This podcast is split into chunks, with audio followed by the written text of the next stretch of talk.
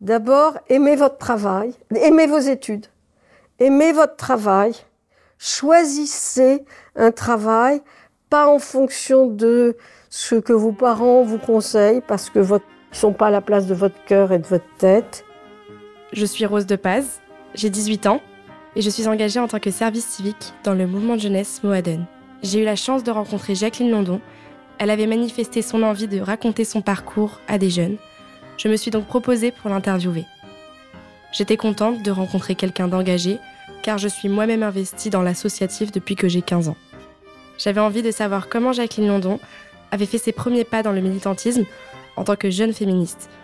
Pendant notre échange, j'ai apprécié son sourire et sa vivacité d'esprit. Et j'en suis ressortie confiante pour mon avenir de jeune femme. Je vous laisse découvrir son interview. À ton âge. À ton âge. À ton âge. À ton âge. À ton âge. À ton âge. À ton âge. Le podcast qui lie les générations. Un programme proposé par Noé, le département jeunesse du Fonds social juif unifié. Vous écoutez l'épisode quand Rose rencontre Jacqueline. Bonjour Madame Landon, nous sommes très heureux de vous recevoir dans notre podcast À ton âge. Vous avez 80 ans, félicitations. Merci. Vous êtes née pendant la Seconde Guerre mondiale, Oui. avez participé à mai 68, avez également milité auprès de mouvements euh, féministes. Puis, vous êtes investie euh, dans une action euh, plus personnelle sur la recherche sur la trisomie 21. Vous êtes une aventurière, une héroïne des temps modernes. C'est donc avec plaisir que je vais aujourd'hui vous interroger sur votre parcours et donner envie aux jeunes dont je fais partie de suivre votre engagement de femme juive de surcroît. Merci, merci de m'avoir choisi. Euh, c'est un honneur euh, de présenter mon parcours. Effectivement, deux femmes juives, scientifiques, euh, maman de deux enfants, et je dois le souligner, d'une aînée née avec un handicap. Et donc, c'est un parcours un peu particulier et de maman qui n'a pas vraiment très bien réussi sa vie sentimentale, on va dire. J'ai j'ai 18 ans, je suis étudiante et je suis engagée en tant que service civique dans un mouvement de jeunesse. Qu'est-ce que vous faisiez, vous, à mon âge? Alors, très bonne question. À 18 ans, plus exactement à 17 ans et demi, j'ai réussi, contre toute attente, le bac scientifique de l'époque. Donc j'ai eu le bac et, je, et grâce à ce bac, il se trouve que maman avait des amis qui partaient aux États-Unis. Je dis ça parce que c'est le début de l'engagement juif. J'ai fait, grâce à ça, un voyage à New York où j'avais un oncle qui m'a reçu. Et comme il savait pas quoi faire de moi parce qu'il était déjà âgé, il m'a fait partir en voyage avec la jeunesse juive de l'Est. Vous venez d'une famille euh, ashkénaze, née en France de parents éduqués. Racontez-nous votre jeunesse plus au lycée ou même euh, votre éducation euh, avec vos parents. Mes parents n'étaient pas nés en France, aucun des deux. D'accord? Aucun des deux. Mon père est venu à 17 ans, comme il a toujours dit, en marchant à pied, en traversant les différentes frontières. Il venait de ce qu'on appelle Helm ou d'une petite ville qui, s'appelle Rubitschov à côté de Helm. Et ma maman est presque née en France, mais elle est venue à six mois à Metz. Et elle est née en Pologne, à Lodz. Et niveau éducation euh, religieuse, euh, comment vos parents vous ont-ils transmis leur foi Euh, Quel était votre rapport à la religion à cette époque? Alors, très bonne question. Mon père était agnostique au possible. C'est une, il a refusé de faire sa bar mitzvah en Pologne. Il était d'une famille très religieuse. Et il n'y a donc chez moi pas question de faire aucune fête. Par contre, ma grand-mère maternelle, qui était donc veuve, puisque son mari avait été déporté à la rafle du Veldiv, faisait les fêtes, que ce soit Yom Kippour ou Rosh Hashanah. Euh, Yom Kippour, Rosh Hashanah et Pessah. Mais elle était communiste. Comme beaucoup de juifs de cette époque, et elle l'est restée. Donc il y avait une tradition, mais pas vraiment de croyance. Bien que je me souviens très très bien de la synagogue des Tournelles, où on me faisait sortir enfant, j'avais 7 ans, 8 ans, parce que lors du Kaddish et de la prière du souvenir des personnes déportées, il y avait une clameur. J'ai encore en moi cette clameur qu'on entendait de la rue de, de- des pleurs des gens. Et vous savez, dans les familles ashkénazes, la tradition, sauf pour les familles très croyantes, la tradition s'est perdue parce qu'il y avait une douleur. On ne pouvait plus faire les fêtes de la même façon. Et je dis toujours, grâce aux Juifs qui, ont, qui sont venus du Maroc, etc. Mais mes parents n'étaient pas traditionnels. Et de plus, mon père ne voulait pas que ma mère me parle en yiddish. Elle savait très bien, donc j'ai pas de yiddish, j'ai du yiddish dans la tête, mais ben oui, le yiddish, c'était la langue du passé. Mon père, c'est très compliqué, n'en a pas parlé, mais a imprimé. Je vous ai rapporté là-bas un, des, livres, c'était un imprimeur. Comme il disait, j'ai appris l'imprimerie en Pologne chez un imprimeur polonais antisémite. Mais il a imprimé ce grand livre de la déportation. Voilà. Mais il ne parlait pas, très peu, Vous vous investissez dans l'UEJF, qui, rappelons-le, est l'Union des étudiants juifs de France, dès le lycée. Diriez-vous que vous étiez euh, déjà une femme euh, engagée? Alors, je corrige. Non, ce n'est pas dès le lycée. C'est quand j'ai été en propédeutique, quand je suis revenue de ce voyage euh, où il dit ah bon la jeunesse de l'est, il y en avait des religieux, pas de religieux, etc. Et moi, il faut savoir que mon grand-père maternel a été déporté à la rafle du Veldi, il n'en est pas revenu, et mon père a été déporté tard, mais revenu. Toute une histoire autour de ça. Et donc, je me suis engagée à l'UEJF euh, quand j'étais à la fac. Alors, j'étais une militante de base. À l'époque, on était un petit groupe. Et ce qui m'a beaucoup marqué à l'époque, on s'est, on s'est beaucoup battu à l'époque pour, les, pour sortir les juifs d'Union soviétique. On faisait pas des marches, c'est pas comme, comme maintenant. On était tout petits, hein. on était un peu euh, juifs de gauche, mais pas. voilà. Si on, on s'est battu sur quelque chose qui était d'essayer qu'il y ait. Alors non, il n'y avait pas encore de radio libre. hein. Il y avait, je crois, je crois, je peux pas le vérifier, une station et qui ne marchait pas le Shabbat. Et on disait, mais il y a des juifs qui peuvent écouter le Shabbat. Ça, C'est toute notre histoire. Revenons euh, sur votre engagement politique. Donc, euh, vous avez milité avec Yvette Roudy, députée euh, féministe du Parti socialiste, à l'association féminin masculin Avenir. Puis vous avez participé au mouvement libération euh, des femmes. Diriez-vous que cette cause était une urgence à l'époque? Euh, ce mouvement qui s'appelait FMA, dont, dont j'ai quelques documents, il avait comme but de ne pas renverser la société. Donc il s'appelait Féminin, Masculin Avenir. Donc c'était pas féministe, c'était inclure les hommes. Et l'idée, c'est tout, tout démarre à l'éducation. Si on prend, euh, on donne aux, enfants, aux petits garçons que des voitures et aux petites filles que des poupées, euh, etc., etc. Bon, donc c'était aussi au langage, au, au jeu, etc. Rassurez-vous, j'ai complètement raté avec ma petite fille. J'ai bien voulu lui. Je lui donne quand même des jeux de construction, euh, mais elle adore les poupées. Bon, voilà. Euh, comme quoi, euh, il n'y a pas de petits garçons encore. Et euh, donc, ce féminin masculin à venir, c'était un groupe de femmes scientifiques ou sociologues, etc., avec Edouard Roudy qui habitait boulevard, Montparnasse, mais qui, elle, était députée du mouvement socialiste déjà.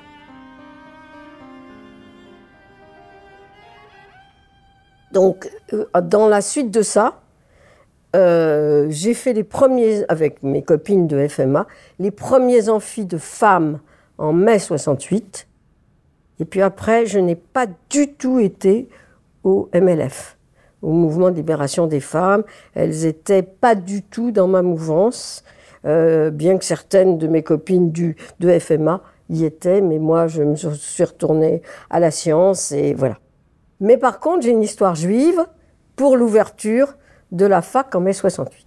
La nuit des, la fameuse nuit des barricades, moi, j'avais, comme on dit, les rananas, c'est-à-dire je ne pouvais pas aller marcher, et je suis rentrée chez moi, et on m'a dit, s'il y a quelque chose, on te prévient. Alors moi, j'étais déjà, c'était ma première année comme assistante à la fac en sciences, en biochimie. Et ça commençait à Castagne, enfin, vers 18h, on m'a dit, ah, ça sent mauvais, etc. Va à la fac. J'avais un bureau. Donc j'étais à la fac. Et euh, il y avait les vigiles qui tournaient, mais madame, qu'est-ce que vous faites là, etc. J'écoute. J'avais un poste de radio à l'époque, on n'avait pas télé, on avait un téléphone hein, dans le bureau. Et sous le coup de 9 h du soir, ça a castagné. Et Europe numéro 1 a déclaré qu'il y avait une infirmerie ouverte au 6 rue Lalande. Qui connaissait le 6 rue Lalande, Paris 14e C'était le siège de l'Union des étudiants juifs de France. Et moi qui connaissais ce lieu parfaitement insalubre, j'ai téléphoné à Europe numéro 1 et je leur ai dit la fac est ouverte. Et mes copains qui étaient dans la rue ont entendu le message de Europe numéro 1. On dit mon téléphoné. Mon téléphone n'est pas sur des portables, sur le téléphone de la, de la fac, le fixe. Et il m'a dit, t'as déclaré ça? Je dis oui, ben maintenant vous venez ouvrir la fac. Ils sont arrivés aux portes du quai Saint-Bernard, il y avait des vigiles. Et les vigiles ont dit ah, Pourquoi j'ouvrirai la fac Eh bien, écoutez, on va téléphoner au président. Et le président dormait, il avait pris des cachets. Et c'est comme ça qu'ils ont, qu'on a ouvert la fac, que j'ai vu les premiers blessés arriver dans les locaux des travaux pratiques de biochimie, où on avait des compresses, de l'alcool, euh, voilà, et que c'était propre. C'était pas le lieu insalubre de l'Union des étudiants de France. Et puis après, j'ai, dans la nuit, sur le petit matin, j'ai vu arriver Cohn-Bendit, les, les, grands, les, grandes, les, grands, les grands juifs euh, euh, de ce monde et Cohn-Bendit. Je dis, mais qu'est-ce que tu veux les envoyer à la Révolution? Il faut bien que je les fasse agir pour quelque chose. Voilà, ça c'est l'histoire juive de mai 68 que peu de gens connaissent. Que pensez-vous de la place de la femme aujourd'hui euh, dans la société et dans le militantisme euh, en particulier? Alors je pense qu'elles ont un rôle extrêmement important. Il n'y a qu'à regarder ce qui se passe euh, dans un certain nombre de pays. Hein. et je, voyais un reportage hier sur l'Afghanistan, c'est épouvantable, mais il n'y a pas que là. Euh, je dirais que pour le coup, Israël est un pays avant-gardiste. Il y a eu beaucoup de femmes diplômées qui ont eu des rôles importants. Hein. On a quand même une première ministre de la mer, on a quand même eu Tzipi Livni, on a quand même eu un certain nombre de choses. C'est en train de régresser, sans aucun doute. Il n'y a qu'à regarder le nombre de femmes au Parlement. Et bon, on ne va pas faire de la politique sur Israël aujourd'hui, mais euh, bon, les femmes ont acquis leur rôle mais bon, euh, si vous demandez euh, le divorce, ah oui, il faut que je vous raconte quand même quelque chose, parce que j'ai été mariée religieusement par euh, le rabbin de la télévision de l'époque qui est décédé, je me rappelle plus son nom, je, je retrouverai, et j'ai divorcé et j'ai été répudiée au sens rue, rue, Vauclin, oui, par le rabbinat. Répudié à l'époque. C'est 65. Hein. Euh, aujourd'hui, je pense qu'on ne le ferait plus. Je pense qu'on le ferait plus. Et encore, c'est pas une histoire de guette. On avait été euh, mariés par le rabbin religieux avec euh, une roupa dans, à l'extérieur du, dans le jardin de l'hôtel, etc. C'était pas, voilà.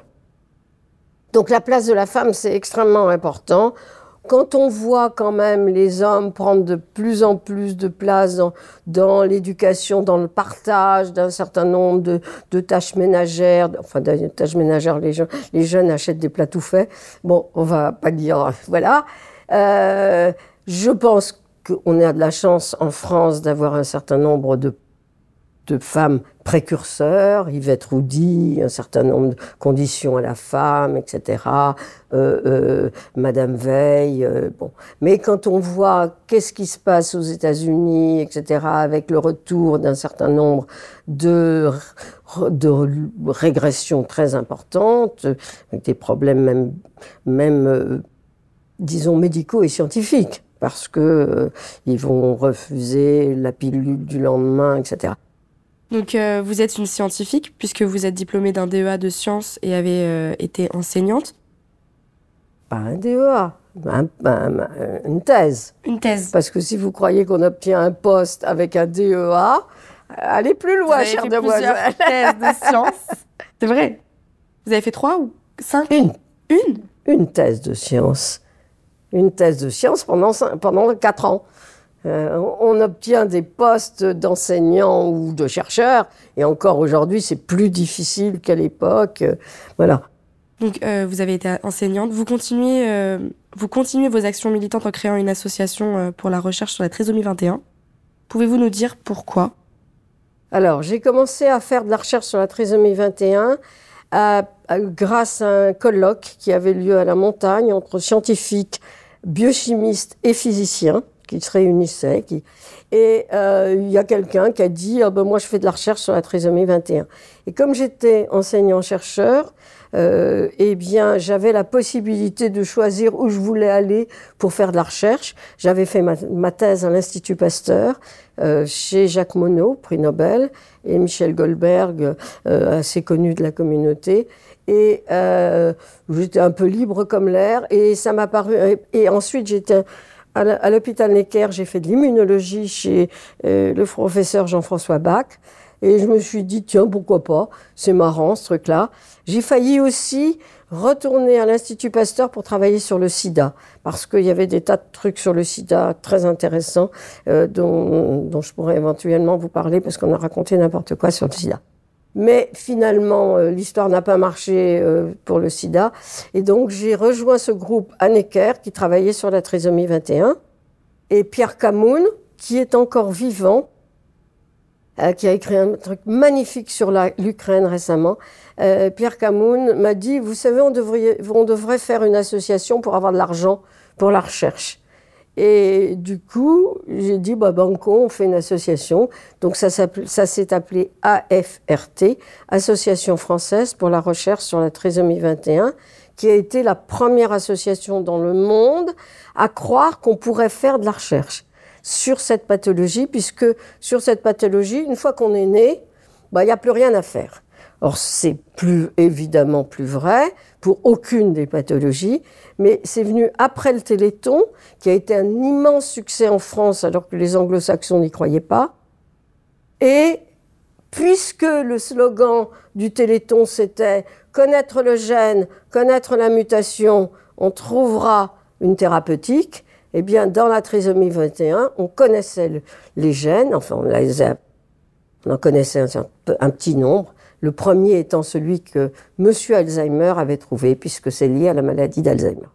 Et donc, on a, je, finis sur là-dessus, on, a eu un, un truc, un parcours assez bon. Euh, on était un peu seul dans le domaine. Et puis, euh, en 2004, on a eu l'idée de trouver une date pour parler de la trisomie 21. Et c'est un étudiant, un de mes étudiants, juif, qui avait créé une, petite société de com, qui m'a dit, il faut créer une date. Et j'ai dit 21-3. 21-3, pourquoi? 3 chromosomes 21 qui marchent en anglais. 321, puisque c'est l'inverse. Et on a créé le premier colloque le 21-3. Et petit à petit, c'est devenu la journée mondiale de la trisomie 21, portée par les anglo-saxons qui se croient attribuer le truc. Et on a fait, depuis 2005, un colloque sur la trisomie 21 pour montrer la recherche et les avancées en, en situation dans la société. Parce qu'il y a plein de choses, euh, appartements inclusifs, euh, euh, sport, etc. Et c'est devenu la journée mondiale reconnue par les Nations Unies. Est-ce que votre engagement dans la recherche sur la trisomie 21 en- a un rapport avec votre fille? Non, finalement pas. Alors, c'est une histoire un peu, un peu particulière. Donc, elle est née, il se passait rien, euh, elle allait bien, euh, elle souriait. euh. Puis à la crèche, on m'a dit Ah, elle prend pas la cuillère à l'âge où on doit prendre la cuillère. Signe psycho, psycho, psycho, je sais pas quoi.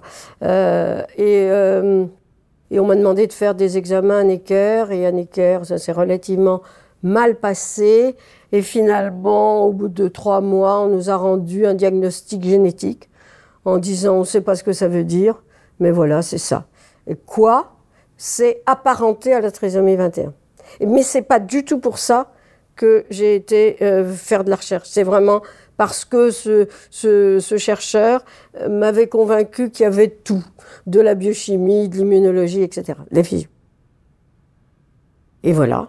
Donc elle a vécu avec ce, truc un peu sur la tête, euh, trisomie 21 partielle en mosaïque. Et puis, euh, c'est une assez belle histoire scientifique. Liée à la trisomie 21, il y a une incidence de maladie d'Alzheimer extrêmement importante. Donc, c'est un modèle génétique humain de maladie d'Alzheimer. 70%. Euh, et j'ai voulu savoir si dans cette partie supplémentaire de chromosome 21, il y avait le, gène qui provoque les plaques séniles qui s'appelle APP. Et Banco, c'était pas ça. Et le diagnostic a été changé grâce aux techniques modernes. Alors, c'est une jeune femme qui va relativement bien, qui est assez impliquée dans la, dans la communauté, qui va à Judaïsme en mouvement, qui euh, travaille euh, en milieu normal, mais au McDo, mais dont l'éducation a été ratée à cause de cette idée qu'on avait sur la trisomie 21. J'ai été élue il y a trois ans à, au conseil d'administration de Copernic, d'un judaïsme en, en mouvement, et j'ai voulu parce que je trouve que dans la communauté juive, il n'y a pas assez d'inclusion euh, et intergénérationnelle et des personnes avec handicap. On fait beaucoup de choses dans la communauté, mais pas inter intergénérationnelle. Et je voulais euh, qu'il soit réécrit, donc c'est des traductions dans un langage qu'on appelle le FALC, facile à lire et à comprendre, dont on commence à obliger les textes officiels à exister en ce langage. Donc c'est facile, c'est des phrases courtes avec ou non des pictogrammes. Et je voulais, euh, et je veux toujours, j'essaierai de le faire, euh, de faire des parachutes en facile à lire et à comprendre, car je pense que les personnes avec un handicap de naissance ou un handicap acquis par un accident de la vie, quel que soit leur âge, ont le droit d'avoir accès au texte dans un langage qui soit approprié. J'aimerais entendre euh, quelques derniers conseils avant de nous quitter. Si vous aviez un message à laisser à tous nos jeunes, ce serait lequel? D'abord, aimez votre travail, aimez vos études, aimez votre travail, choisissez un travail pas en fonction de ce que vos parents vous conseillent, parce que votre, ils sont pas à la place de votre cœur et de votre tête, euh, pas en fonction de l'argent. Mon père m'a toujours dit qu'est-ce que tu vas faire euh, avec euh, prof de euh, scientifique, etc. Évidemment, c'est rien, euh, voilà. Et pas en fonction de la retraite, c'est pas aujourd'hui que je vais vous le dire, mais choisissez avec votre cœur et essayez de trouver des passions. Donc, avec passion, avec intérêt, et battez-vous en tant que femme. Ne vous laissez pas avoir par un patron ou une patronne, parce que souvent elles sont aussi dégueulasses que... mais mais euh, persévérez. Les écueils de la vie, vous les regardez en face et vous les passez avec euh, force et sérénité. Merci Madame London pour cet entretien instructif et motivant pour nous les jeunes. Je dirais que vous êtes une femme active et engagée, selon vos propres mots, Selon moi, vous êtes un exemple pour tous les jeunes et les jeunes femmes en particulier comme moi. Votre parcours est inspirant et le mien ne fait que commencer, et le fait de vous croiser enrichira sûrement mes motivations. Merci beaucoup. Je voudrais rajouter qu'à la veille de Yom HaShoah, je fais la lecture des noms. Prenez à bras le corps l'histoire de ces communautés juives. Et c'est pas seulement à travers la religion, mais à travers l'histoire de ces communautés. À ton âge est un podcast du Fonds social juif unifié réalisé par Milim. Chaque mois, un membre de Noé pour la jeunesse part à la rencontre d'une personne senior et entame avec elle un dialogue intergénérationnel. Je suis Rose de Paz, j'ai 18 ans. Je suis engagée en tant que service civique dans le mouvement de jeunesse. Okay. Essaye, c'est l'hôpital qui se fout de la charité, essaye de parler plus lentement plus Moi je parle très vite. Mais sourire, sourire. Je te jure, ça fait vraiment rasera. Mais je, je, je, souris là Non, non, mais genre vraiment, j'ai Ah ah euh, lol C'est vrai que je vais le garder. De quoi? Ça fait vraiment rasera. ok.